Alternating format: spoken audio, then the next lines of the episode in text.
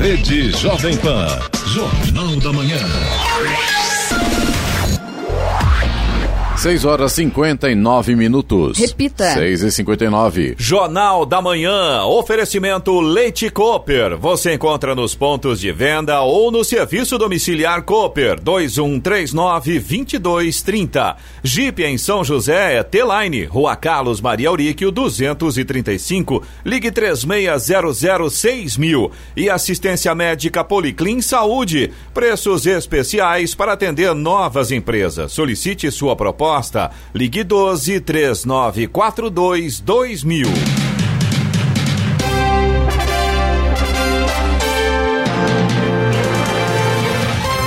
Bom dia para você que acompanha o Jornal da Manhã. Hoje é segunda-feira, 18 de maio de 2020, Dia Internacional dos Museus, Dia Nacional de Enfrentamento ao Abuso e às exploração sexual de crianças e adolescentes. Vivemos o outono brasileiro. Em São José dos Campos, 18 graus. Assista ao Jornal da Manhã ao vivo no YouTube em Jovem Pan São José dos Campos. É o rádio com imagem ou ainda pelo aplicativo Jovem Pan São José dos Campos.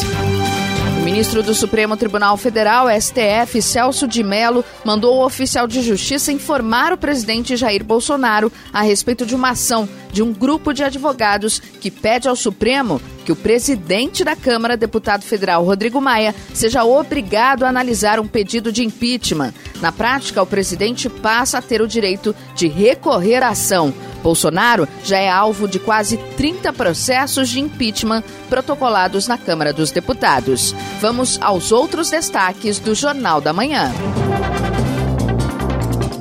Ministro da Saúde Nelson Taixe deixa governo antes de completar um mês no cargo. Pré-candidatos já podem arrecadar recursos pela internet. Governo de São Paulo compra mais 2 milhões de testes e amplia diagnóstico de coronavírus. Guaratinguetá vai usar hidroxicloroquina para tratar pacientes com Covid-19. Caixa amplia o prazo da pausa na prestação habitacional para até 120 dias. Em meio à pandemia do coronavírus, Litoral Norte passa de mil casos de dengue no ano. Corinthians cobrará entre 49 e 299 reais para estampar fotos de torcedores em ação na arena. E vamos às manchetes de Alexandre Garcia. No nosso encontro de hoje eu vou falar sobre mais uma manifestação que está virando rotina na frente do Palácio, agora com a participação de caminhoneiros e seus veículos.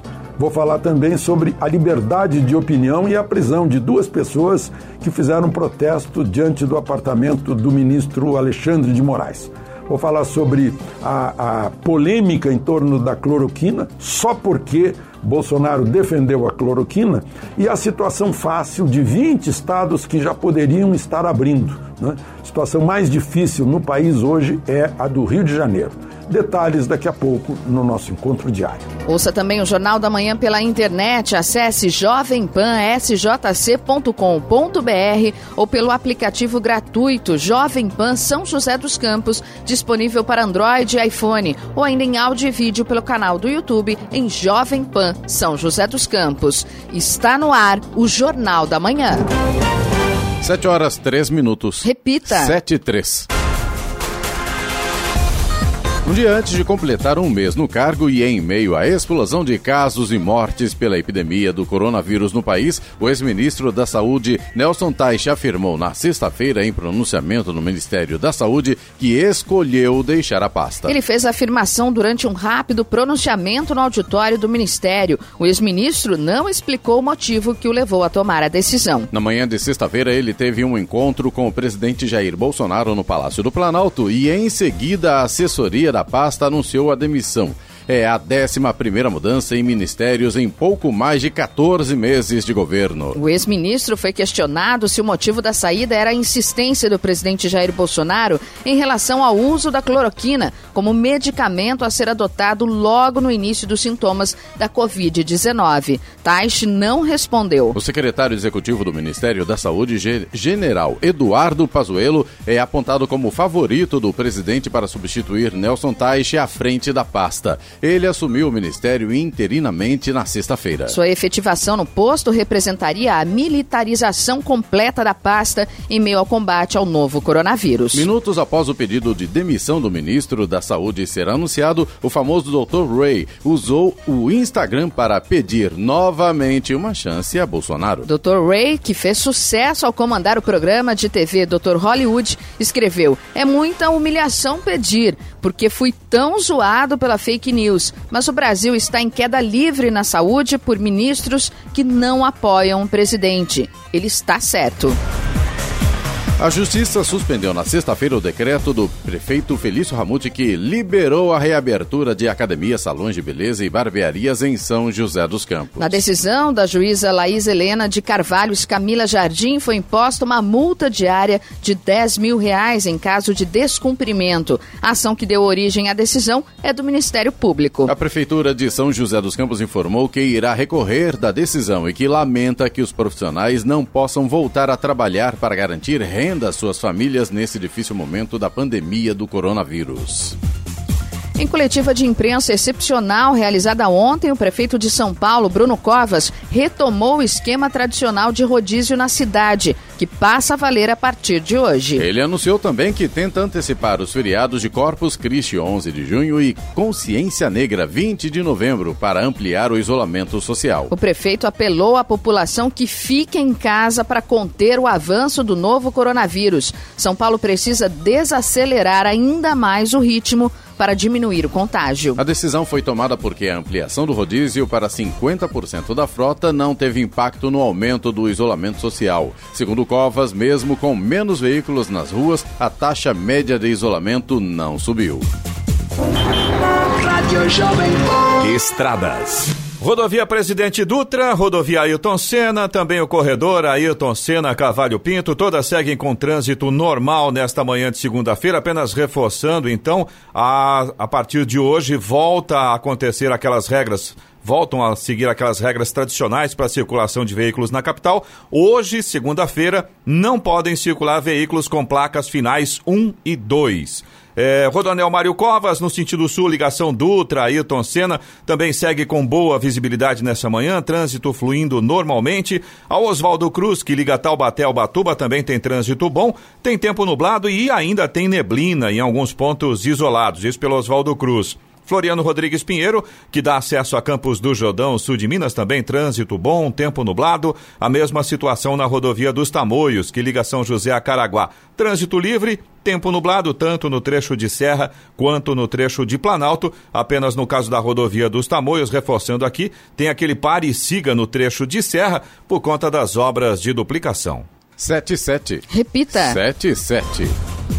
Os pré-candidatos às eleições municipais de 2020 já podem começar a arrecadação de recursos para sua pré-campanha por meio de financiamento coletivo pela internet. De acordo com a Lei das Eleições número 9507 de 1997, interessados em disputar o pleito em 2020 somente podem contratar as empresas de financiamento coletivo que estejam cadastradas na Justiça Eleitoral. A lista de instituições credenciadas pode ser consultada no portal do Tribunal Superior Superior Eleitoral, TSE. Os recursos arrecadados na fase de pré-campanha estarão disponíveis ao candidato apenas depois da candidatura registrada na Justiça Eleitoral, da obtenção do CNPJ da campanha e da abertura de conta bancária específica. Nos casos em que o pré-candidato não solicitar o seu registro de candidatura, as doações recebidas durante o período de pré-campanha serão devolvidas aos respectivos doadores. Até as eleições deste ano, as instituições interessadas podem a qualquer tempo solicitar solicitar sua habilitação ao TSE. O governo federal entregou a líderes da Câmara dos Deputados uma lista de 10 projetos prioritários para os próximos meses. Nenhum deles trata da crise do coronavírus. Por outro lado, a alteração no Código de Trânsito Brasileiro e a flexibilização do registro de armas no Brasil estão nas prioridades. No curtíssimo prazo, ainda na primeira quinzena de maio, há três projetos listados. Um projeto que trata de trânsito, ampliando os pontos na carteira de habilitação, um sobre segurança em barragens licitações e um terceiro que altera a lei de falências. Em seguida, o governo lista prioridades para a segunda quinzena do mês: autonomia do Banco Central, um projeto que estimula a criação de startups e uma alteração no depósito compulsório defendida pelo ministro da Economia, Paulo Guedes. Para junho, as prioridades são o projeto de lei do registro de armas, o novo marco regulatório de gás natural, uma PEC proposta de emenda à Constituição, alterando o Fundeb, entre outros. 7 horas 9 minutos. Repita. 7 9. Jornal da Manhã. Oferecimento Jeep em São José é T-Line, Rua Carlos Maria Auríquio 235. Ligue 3600 mil. Assistência médica Policlin Saúde. Preços especiais para atender novas empresas. Solicite sua proposta. Ligue 12 3942 2000. E Leite Cooper, você encontra nos pontos de venda ou no serviço domiciliar Cooper 2139 2230. Jornal da Manhã. 7 horas 12 minutos. Repita. 7 e 12.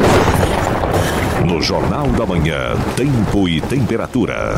E a segunda-feira promete ter sol e poucas nuvens e aumento da amplitude térmica ao longo da semana. Ou seja, as temperaturas podem cair rapidamente durante a noite, durante a madrugada, mas ao longo do dia estarão em elevação. Em São José dos Campos e Jacareí, a máxima hoje deve chegar aos 27 graus. Neste momento, a temperatura é de 18 graus. Agora 7 horas 13 minutos e casos de maus tratos e abusos sexuais contra crianças e adolescentes aumentam na quarentena.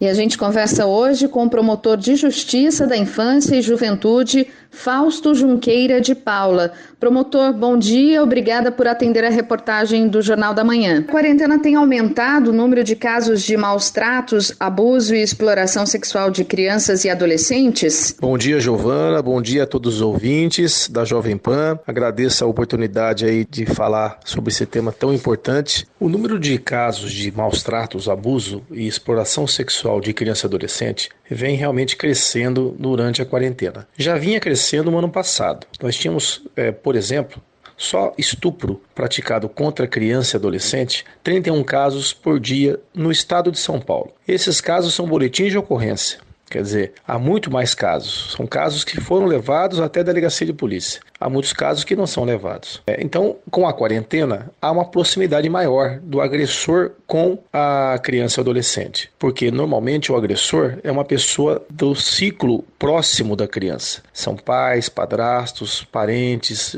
avós que estão próximos da criança. É, não só é, promotores, juízes, policiais, né, têm percebido essa diferença é, no dia dia a dia, mas também os órgãos de proteção. Então são várias entidades e, que trabalham com criança e adolescente e com a violência doméstica de modo geral, que realmente vem apontando esse aumento é, nos casos com a quarentena, dada a proximidade do agressor com a vítima.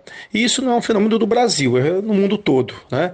Na China mesmo, nós temos estatísticas aí que o próprio governo chinês divulgou do aumento da violência intrafamiliar, né, doméstica, durante a quarentena, o período da quarentena, que é necessária, mas a gente tem que saber lidar com isso. Qual é a sua orientação e que medidas concretas podem ser tomadas para garantir a proteção de crianças e adolescentes? Como relatar esses casos às autoridades? Primeira coisa, é, a família deve ser orientada. Os pais, a criança, o adolescente, a família deve ser orientada, deve ser municiada com essas informações a respeito da própria violência, de como que ela acontece. Muitas vezes a criança não percebe sequer que foi vítima da violência. A, a mãe, né?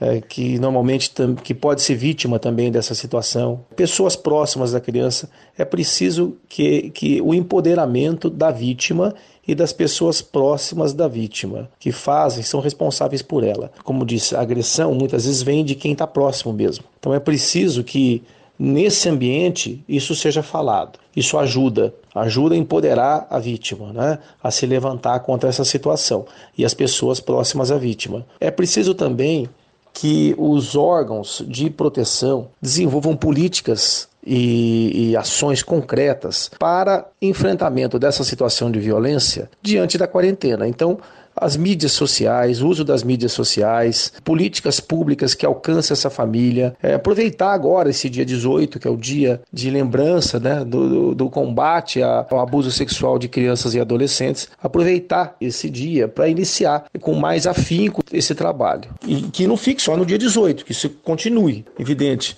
e que possa fazer com que as crianças, adolescentes e pessoas vítimas da violência intrafamiliar conheçam os canais, né? porque a justiça e a polícia continuam funcionando e integralmente. A justiça funciona com trabalho remoto, mas trabalha integralmente, recebe os casos de violência, processa os casos, aplica as medidas de proteção para criança e adolescente, para a mulher. A polícia continua atendendo, inclusive presencialmente, a polícia civil, a polícia militar. Os canais do 190, do 181, do Disque 100 continuam funcionando amplamente. Isso chega às mãos das autoridades. Então é preciso que o poder público e a comunidade desenvolva ações concretas de empoderamento da família. A internet, as mídias sociais, elas contribuem para piorar essa situação? Elas contribuem sim para piorar a situação, de um lado. E de outro lado, pode ser o canal, né? nessa, nessa conjuntura atual, o canal para é, escoamento dessas denúncias. Né? Então, de um lado, ele contribui, por quê? Porque via internet muita coisa ruim chega para as pessoas. Há um, uma, uma indústria de, de pornografia muito grande, há pessoas que via internet são predadores sexuais de crianças. É, a polícia, a justiça trabalha diuturnamente para identificar e prender esses agressores que se disfarçam e entram em sites infantis muitas vezes. É, é muito importante nesse caso da internet que pais, é, que os pais fiquem atentos aos seus filhos. Criança é, não pode ter acesso à internet desvigiado. Não há intimidade à internet quando você é criança, porque a internet é uma janela para o mundo todo. Não tem computador de acesso à internet em quarto de criança, que ele fica sozinho lá. É no corredor, é na sala, onde tem um adulto vendo. A criança é facilmente iludida. Aí nós temos um, casos, inúmeros casos de violência sexual é, via é, internet. Hoje nós temos câmera, som, né? Tudo pode acontecer e realmente causar danos aí irreparáveis às famílias. Mas a internet também, por outro lado, pode ser um canal de escoamento das denúncias, né? É via internet, e-mail, WhatsApp, é, mídias sociais de modo geral, que é possível que a vítima ou pessoas próximas à vítima é, façam vazar essas situações de violência para que as autoridades possam atuar quando a violência acontece dentro de casa. Então, se de um lado ela contribui para violência, a internet também de outro lado pode ser um canal de empoderamento da família e de utilização dos instrumentos de proteção. Nós agradecemos a participação do promotor de Justiça da Infância e Juventude, Fausto Junqueira de Paula, que falou aí sobre esse Dia Nacional de Enfrentamento ao Abuso e à Exploração Sexual de Crianças e Adolescentes. Promotor, muito obrigado e um bom dia. Obrigado, Giovana. Obrigado à Rádio Jovem Pan pela oportunidade de falar nesse dia de um tema tão importante. Um grande abraço a todos. 7 horas 19 minutos. Repita. 7 e 19. A vigilância epidemiológica confirmou a 24ª morte por Covid-19 em São José dos Campos. Ontem, a Secretaria de Saúde notificou três óbitos, dois homens e uma mulher. De acordo com o último boletim epidemiológico, os casos positivos subiram para 423 na cidade. Há mais casos positivos entre os homens, 50,8%, e a faixa etária predominante é entre 31 a 40 anos. O bairro com maior incidência de casos positivos continua sendo o Jardim Aquários, 32 casos, seguido do Urbanova com 26 e Bosque dos Eucaliptos com 18 casos. Já a Prefeitura de Jacareí informou que tem 98 casos confirmados de Covid-19 no município. São 57 mulheres e 41 homens. Até agora, sete pessoas faleceram. Os bairros com mais casos da doença são Jardim Santa Maria, 10, Cidade Jardim, com 6 e vários quatro casos cada como, como Parque dos Príncipes, Parque Itamaraty, Vila Zezé e Vila Branca. Caçapava registrou no sábado a primeira morte por Covid-19. A cidade já tem 21 casos confirmados da doença e outros 14 suspeitos. 10 pessoas foram curadas. A morte foi confirmada no boletim oficial divulgado pela Prefeitura. Trata-se de um homem de 64 anos. Ele tinha comorbidades como hipertensão arterial e diabetes.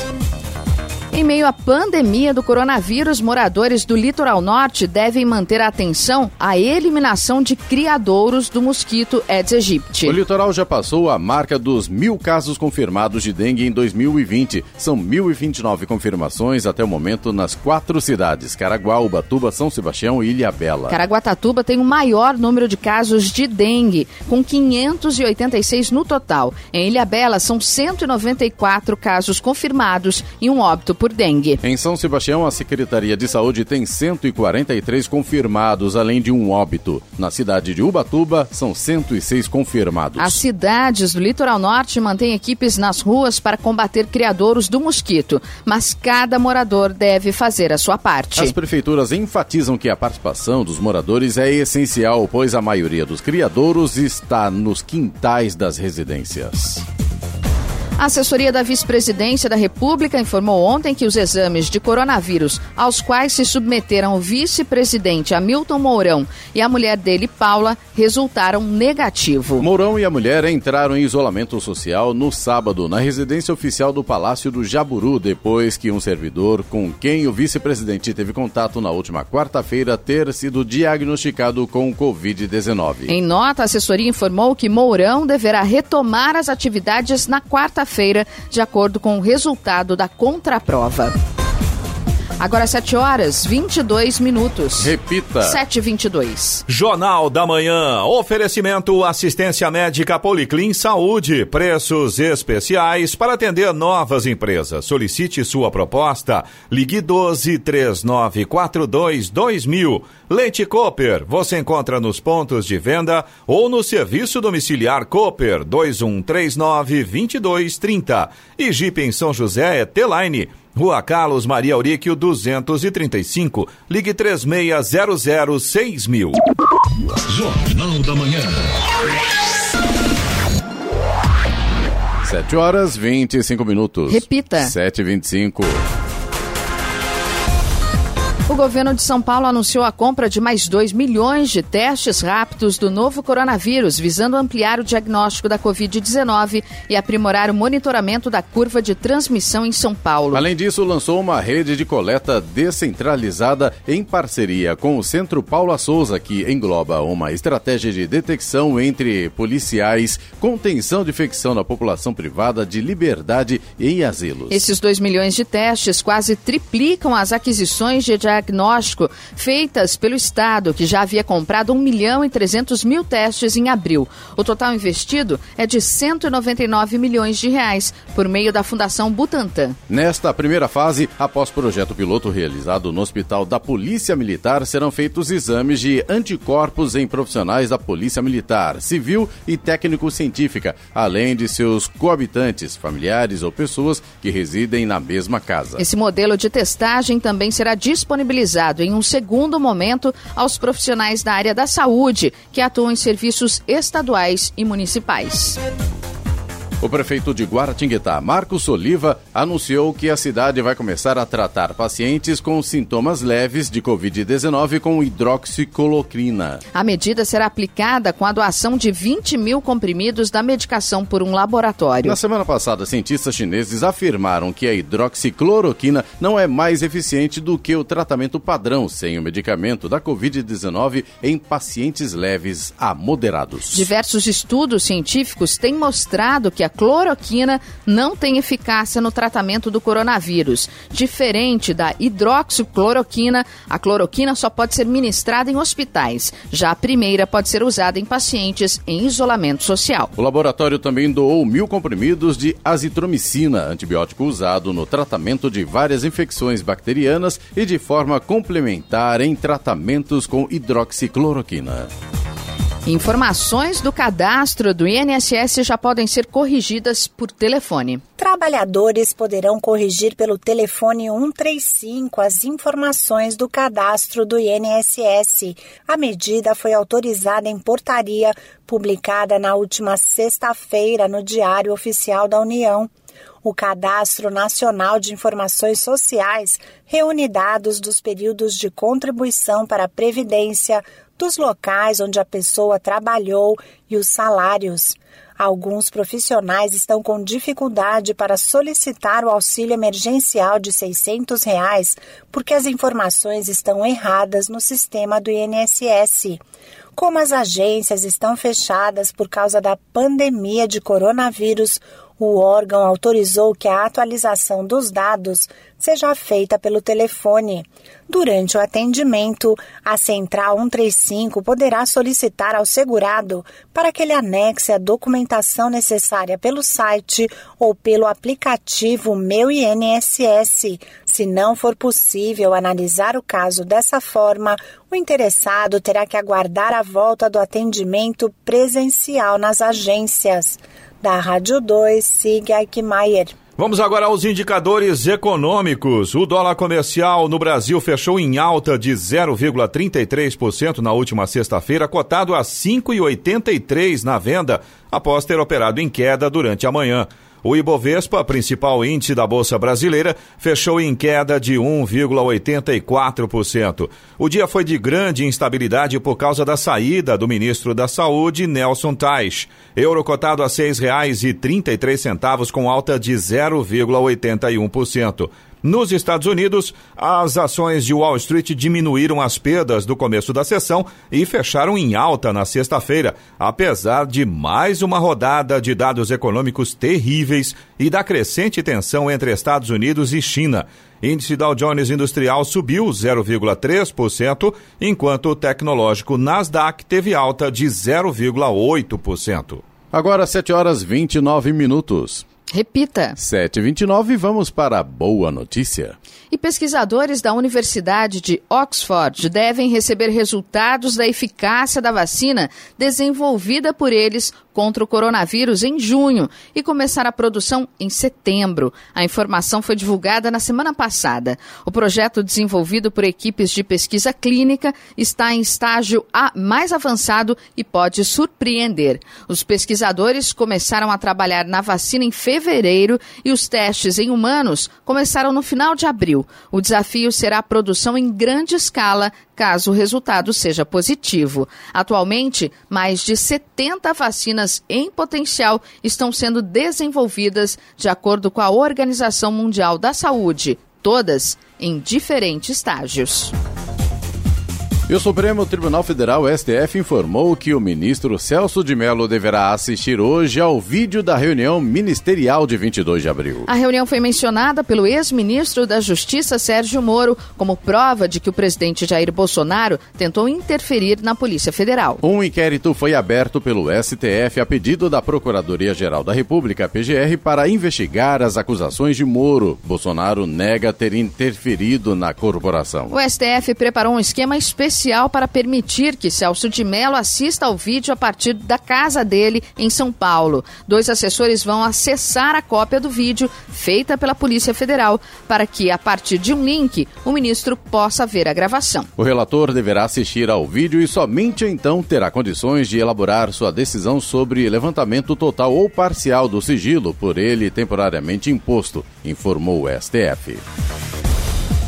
Jacareí recebe nesta semana 4.640 cestas básicas vindas do governo do estado de São Paulo pelo programa Alimento Solidário. Os beneficiários serão as famílias cadastradas no Cadastro Único, o CAD Único da cidade, classificados como pessoas em situação de extrema pobreza, ou seja, aqueles com renda mensal de, de até 89 reais por pessoa. Por meio de um link disponibilizado no site oficial da Prefeitura de Jacareí, é possível verificar os nomes dos munícipes munícipes que receberão os mantimentos. A primeira distribuição será realizada amanhã, das nove da manhã às quatro da tarde, para pessoas com as iniciais dos nomes de A a L. Na quarta-feira, no mesmo horário, a entrega será finalizada para as pessoas com iniciais de M a Z. A entrega será dividida entre as cinco regiões do município.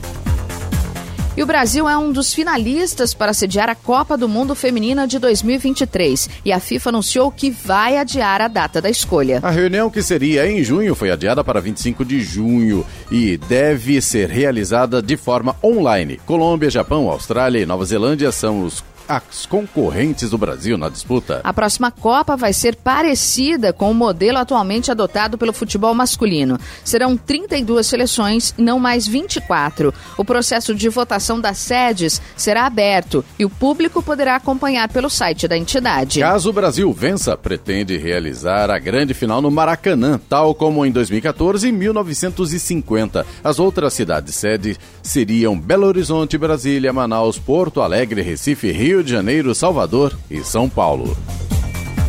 Uma pessoa morreu em um grave acidente na zona sul de São José dos Campos na madrugada de ontem. A vítima estava em um carro que bateu contra um poste. Outras duas pessoas também estavam no veículo. Segundo a Polícia Civil, o acidente aconteceu na Avenida Leonor de Almeida Ribeiro Souto, no bairro Residencial União. O condutor do carro, um homem de 21 anos, foi quem morreu no local. Um passageiro foi socorrido pelo Corpo de Bombeiros ao pronto-socorro da Vila Industrial. O outro ocupante do veículo fugiu. E o Procurador-Geral da República, Augusto Aras, afirmou ontem que vai analisar a denúncia de que o senador Flávio Bolsonaro foi avisado com antecedência sobre uma operação da Polícia Federal que atingiria seu então assessor Fabrício Queiroz. Ainda segundo o relato do empresário Paulo Marinho, ex-aliado da família Bolsonaro, o senador disse que a operação Furna da Onça foi adiada para que não ocorresse durante o segundo turno da eleição presidencial e atrapalhasse a campanha do então candidato Jair Bolsonaro. O Procurador-Geral da República vai analisar o relato junto com a equipe de procuradores que atua em seu gabinete em matéria penal, disse a Procuradoria-Geral da República em nota. Em entrevista ao jornal Folha de São Paulo, Marinho disse que Flávio contou a ele e a dois advogados que foi avisado por um delegado da Polícia Federal no Rio sobre a investigação que estava em andamento. De acordo com o relato, o senador revelou que a operação foi adiada para o período posterior à eleição e que foi orientado a exonerar Queiroz de seu gabinete na Assembleia Legislativa do Rio, o que ocorreu em 15 de outubro de 2018. Natália Queiroz, filha do então assessor, foi exonerada do gabinete de Jair Bolsonaro na Câmara dos Deputados na mesma data. Embora não tivesse Queiroz entre os alvos, a operação do Ministério Público Federal expôs a movimentação financeira atípica dele, uma vez que ela constava entre os documentos recebidos por procuradores ao longo da apuração e que envolvia assessores de vários deputados. Agora 7 horas 35 minutos. Repita. 7h35. Jornal da Manhã. Oferecimento Leite Cooper. Você encontra nos pontos de venda ou no serviço domiciliar Cooper 2139-2230. Jeep em São José é T-Line. Rua Carlos Maria Auríquio 235. Ligue 36006000. E assistência médica Policlin Saúde. Preços especiais para atender novas empresas. Solicite sua proposta. Ligue 12 3942 2000. Jornal da Manhã. 7 horas 38 minutos. Repita. 7h38. A Caixa disponibiliza a partir de hoje a ampliação da pausa na habitação por um período de 120 dias para aqueles clientes, pessoa física, que já solicitaram a suspensão temporária de 90 dias do financiamento habitacional e crédito imóvel próprio e tiveram pedido atendido. Para quem decidir solicitar a suspensão temporária das prestações a partir de agora, o período de pausa já será de 120 dias no total. A ampliação do período de pausa também estará disponível para clientes pessoa jurídica. Aqueles que pediram a pausa de 90 dias e foram atendidos podem solicitar a complementação, totalizando 120 dias. Esta condição é válida para os financiamentos à produção de empreendimentos e para os financiamentos de aquisição e construção de imóveis comerciais individual. O cliente, pessoa jurídica, que ainda não pediu a pausa, poderá solicitar já no total de 120 dias. Até o momento, mais de 2 milhões de mutuários já solicitaram a pausa na prestação habitacional. A venda de veículos se manteve em baixa na primeira quinzena de maio. Com cerca de 30 mil unidades comercializadas, a média diária seguiu abaixo dos 3 mil emplacamentos. Em relação ao mesmo período de 2019, a queda de 72%. O cálculo inclui carros de passeio, veículos comerciais leves, ônibus e caminhões. Os dados prévios do Renavan, Registro Nacional de Veículos Automotores, mostram que há recuperação em relação à primeira metade de abril, que havia registrado 20 mil licenciamentos. É nesse dado que está a esperança da indústria automotiva. As empresas calculam que haverá um salto assim que os Detrans de diversos estados forem reabertos. Entretanto, serão números muito distantes dos registrados no começo do ano, quando a média diária se aproximou das 10 mil unidades. A Prefeitura de São José dos Campos realizou na sexta-feira uma incursão no Jardim Aquários, na região oeste, para orientar moradores sobre as medidas preventivas em relação à Covid-19. Agentes da Vigilância Sanitária e do Departamento de Fiscalização e Posturas Municipais visitaram os prédios residenciais, divulgando informações e material educativo. O objetivo é conscientizar sobre os cuidados de higiene e distanciamento social, a fim de diminuir a velocidade de propagação do novo coronavírus. Conforme o boletim epidemiológico mais recente, o bairro registra um maior número de casos positivos da doença. Um avião de pequeno porte caiu na noite de sexta-feira na Serra da Ibiapaba, no Ceará, provocando a morte de quatro pessoas, segundo os bombeiros. A aeronave levava um paciente com coronavírus de Sobral, no Ceará, para Teresina, no Piauí, quando perdeu o controle e caiu no município de São Benedito, na região da Serra, no interior do Ceará. O avião bimotor PT-RMN é de propriedade da empresa táxi aéreo Topline, com sede na capital piauiense, segundo o Corpo de Bombeiros de Sobral, no acidente morreram o piloto, dois médicos e uma enfermeira. Um dos médicos foi identificado como Pedro Menezes, que estava com Covid-19 e que estaria sendo transportado para Teresina. Já um avião de caça furtivo F-22 dos Estados Unidos caiu durante um voo de treinamento de rotina na Flórida. O piloto conseguiu se ejetar da aeronave com segurança e foi transportado para um hospital local para observação e avaliação, segundo a Força Aérea. O acidente ocorreu em um campo de treinamento 20 quilômetros da base e a Força Aérea disse que não houve perda de vidas ou danos à propriedade civil relacionados ao acidente.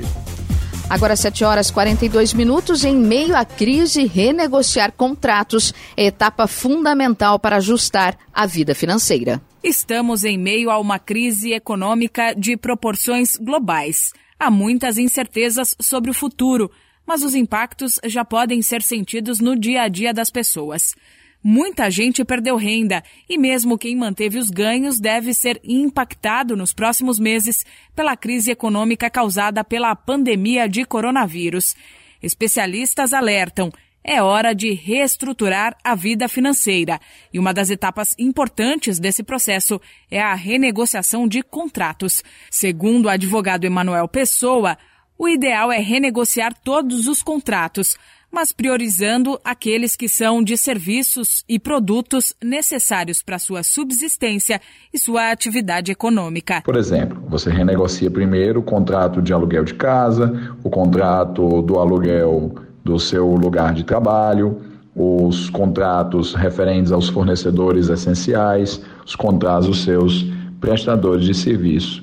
E é lógico que, efetivamente, isso é apenas uma ordem de prioridade. Nesse momento, você deve renegociar absolutamente todos os contratos que você tiver. Mas, dado as limitações de tempo, o custo emocional, a dificuldade, eu sugiro que você comece pelos contratos mais importantes. Os mais importantes são justamente esses de subsistência e de continuidade da sua atividade econômica. E aí, na sequência, você segue por aqueles que são mais caros, mais valiosos, mais custosos. Para que a renegociação não seja em vão, é preciso garantir que os dois lados se beneficiem. Muitas vezes, nós fechamos contratos e depois somos surpreendidos quando o outro lado não o cumpre. Isso ocorre mais comumente quando o contrato não é satisfatório para o outro lado. É que às vezes a pessoa com quem você está negociando, ela negocia mal e acaba cedendo muito para você. Só que depois ela se arrepende e aí ela fica buscando saídas para não cumprir o contrato, ou simplesmente ela vê que o custo de não cumprir é melhor do que o custo que ela vai ter cumprindo. Então, sempre a gente precisa tentar que o contrato seja benéfico, ele seja ganha-ganha para os dois lados. O advogado ressalta também que é importante registrar a negociação. Para os fins legais, contrato é todo acordo de vontades. Então, quando duas pessoas combinam alguma coisa, independentemente se fizeram por escrito, se fizeram verbalmente, se tem provas, testemunhas ou não, aquilo é um contrato. Claro, quando é feito por escrito, com assinatura e com testemunhas, é muito mais fácil de provar e de exigir isso judicialmente. Mas nesse momento de pandemia, evidentemente, que está difícil de as pessoas se encontrarem pessoalmente ou de ficarem remetendo documentos umas para as outras para assinatura, qualquer meio de prova segue sendo aceito como antes. Então, para garantir a validade do acerto, faz isso por escrito no WhatsApp, faz isso por e-mail, faz por áudio que vai servir de prova de qualquer maneira e vai poder sim ser exigido. Vale ressaltar que está em tramitação no Congresso Nacional projeto de lei que flexibiliza regras de relações jurídicas privadas durante o período da pandemia, com o objetivo de preservar o cumprimento de contratos e evitar uma avalanche de processos judiciais ao fim da crise sanitária. Da Rádio 2, Milena Abreu. Jornal da Manhã. Radares. Radares móveis hoje em São José dos Campos estarão posicionados. Daqui a pouco eu dou a informação completa. A gente vai para a informação da estrada agora. Estradas. Rodovia Presidente Dutra continua com trânsito bom, o motorista não enfrenta problemas nesse momento, nesse sentido, mas é bom a gente ressaltar que está de volta o rodízio convencional, vamos dizer assim, foi anunciado ontem pelo prefeito da cidade de São Paulo. Então, hoje, em São Paulo, não podem circular veículos com placas finais 1 e 2. Voltamos às regras tradicionais para a circulação de veículos na capital paulista. Rodovia Ailton Senna, neste momento, tem lentidão em Guarulhos, no sentido São Paulo. Essa lentidão vai ali do quilômetro 23 até o quilômetro 21, por conta do excesso de veículos. O Rodoanel Mário Covas, no sentido sul, ligação Dutra, Ailton Senna, tem boa visibilidade, trânsito flui normalmente, motorista não enfrenta problemas. A mesma situação no corredor Ailton Senna Cavalho Pinto, trânsito tranquilo, boas condições, embora com tempo nublado, não há problemas de visibilidade. A Oswaldo Cruz, que liga Taubaté ao Batuba, também tem trânsito fluindo bem, tem tempo nublado, tem alguns trechos ainda com neblina neste momento, mas de forma geral vai melhorando. Inclusive a chegada ao Batuba agora já tem sol a partir da descida da serra ali, motorista já encontra sol neste momento. A Floriano Rodrigues Pinheiro, que dá acesso a Campos do Jordão, sul de Minas, também segue com trânsito bom, com tempo nublado. E a rodovia dos Tamoios, que liga São José a Caraguá, também trânsito livre, tempo nublado, principalmente no trecho de serra,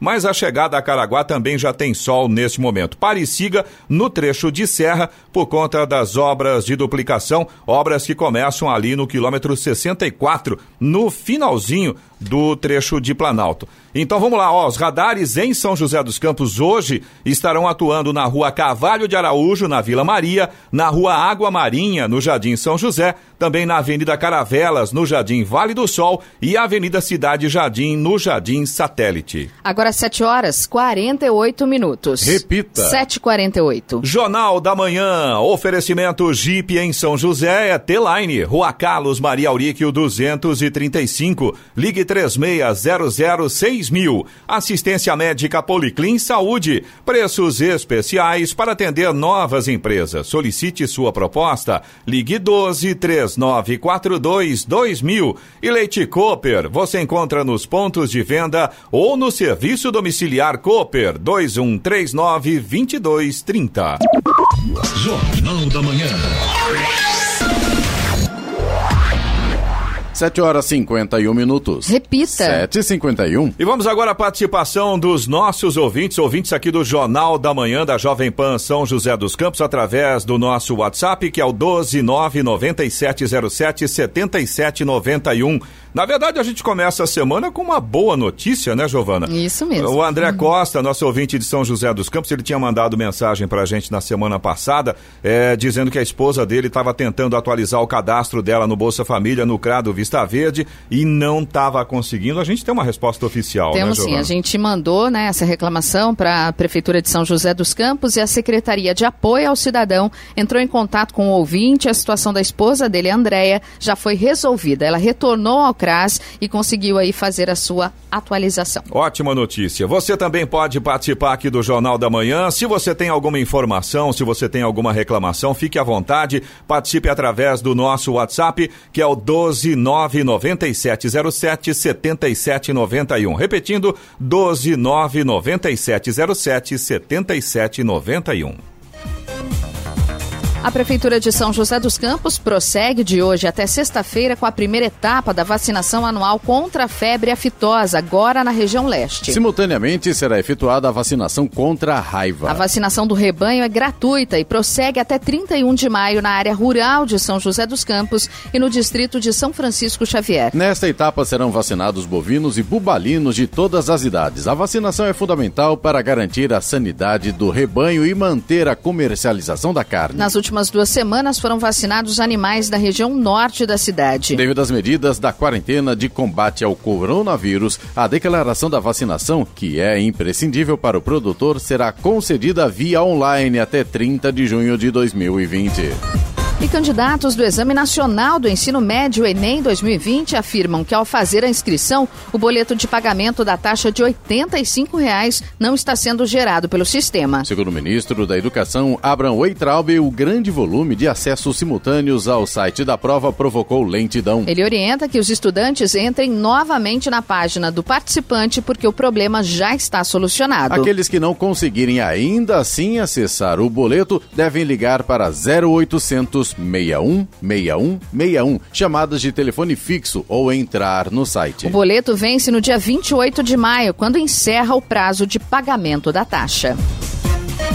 O ministro Paulo Guedes da Economia promoveu na semana passada uma dança das cadeiras no Sistema S. Um dos afetados pela mudança foi o ex-ministro da Saúde, Luiz Henrique Mandetta, que desde julho do ano passado integrava o Conselho Fiscal do Serviço Nacional de Aprendizagem, o SENAC. No lugar dele foi nomeado o ministro da Infraestrutura, Tarcísio Gomes de Freitas. As reuniões do Conselho Fiscal do SENAC costumam acontecer uma vez por mês cada encontro rende um pagamento de 21 mil reais. As gratificações extras chamadas de getons não são enquadradas dentro do teto constitucional, ou seja, com elas, ministros podem receber mais do, do que os 39.200 reais previstos por lei como limite. 754. Repita. 754. E vamos até Brasília para o comentário de Alexandre Garcia. Bom dia, Alexandre. Bom dia, Giovana. Virou rotina manifestação espontânea de domingo pela manhã na esplanada dos ministérios, na Praça dos Três Poderes e diante do Palácio do Planalto, com a presença do presidente da República. Ontem, uma adesão barulhenta, forte, enérgica dos caminhoneiros que apareceram lá, eu não sei com quantos caminhões, mas foi muito. Né? E parece que tinha mais gente que no domingo anterior. Né?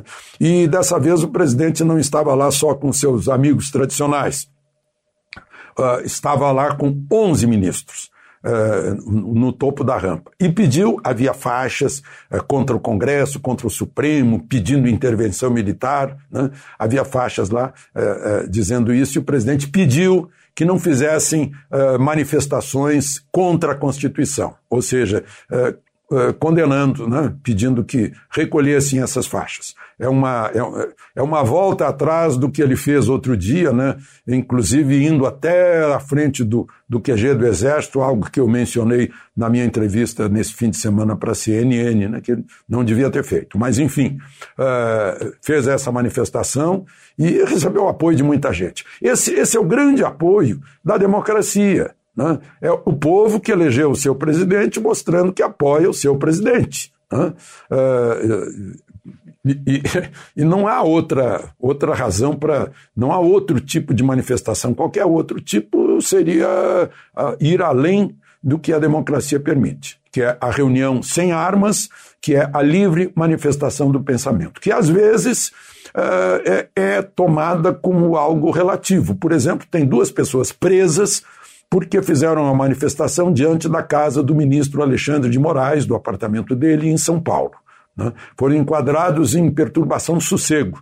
Isso é contravenção penal. Está né? Tá lá no, na Lei das Contravenções Penais, de decreto-lei da ditadura de 1941, né? É, dizendo que pega 15 dias de prisão é, quem, quem se perturbar o sossego público. Bom, mas, por outro lado, é, onde é que está a livre manifestação eh, de opinião, a livre manifestação política?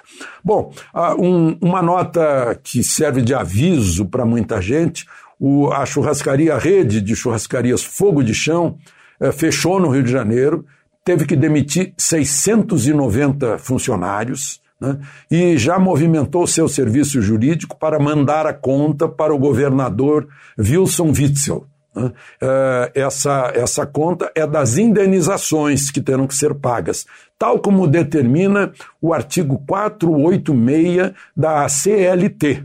Diz que o, o, a empresa que for fechada por ordem de governo, as indenizações terão que ser pagas pelo governo que ordenou o fechamento. Né? É isso. Agora, é, queria falar também sobre 20 estados que estão em situação de abertura. Uh, inclusive alguns estados em que só a capital está com problema.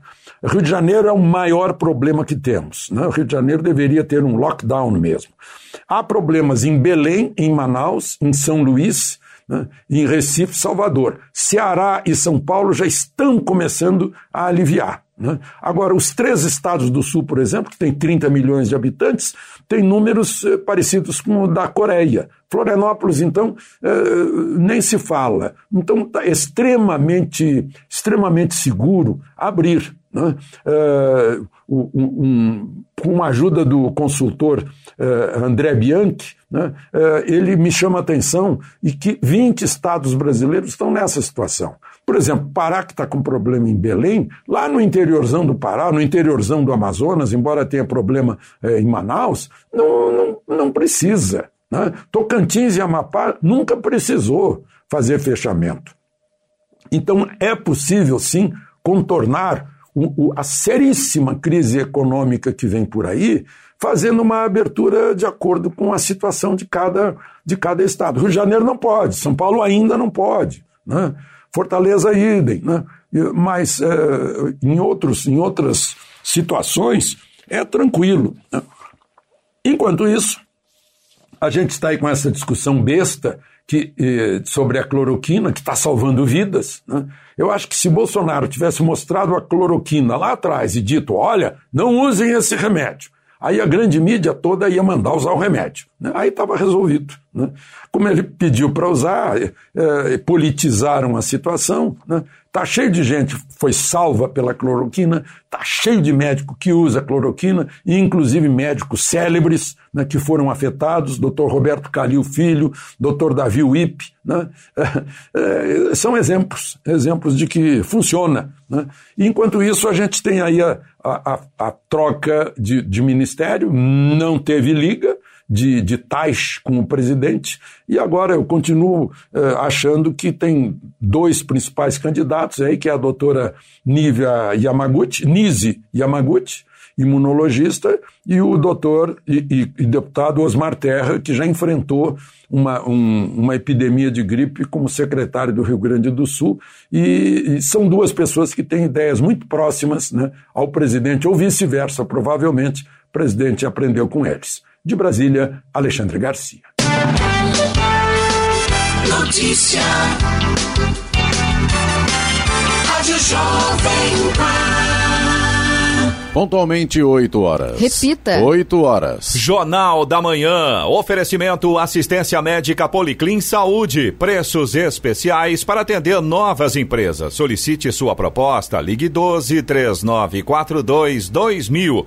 Leite Cooper, você encontra nos pontos de venda ou no serviço domiciliar Cooper 2139 2230. E Jeep em São José é T-Line, Rua Carlos Maria Auríquio 235, ligue 3600 6000.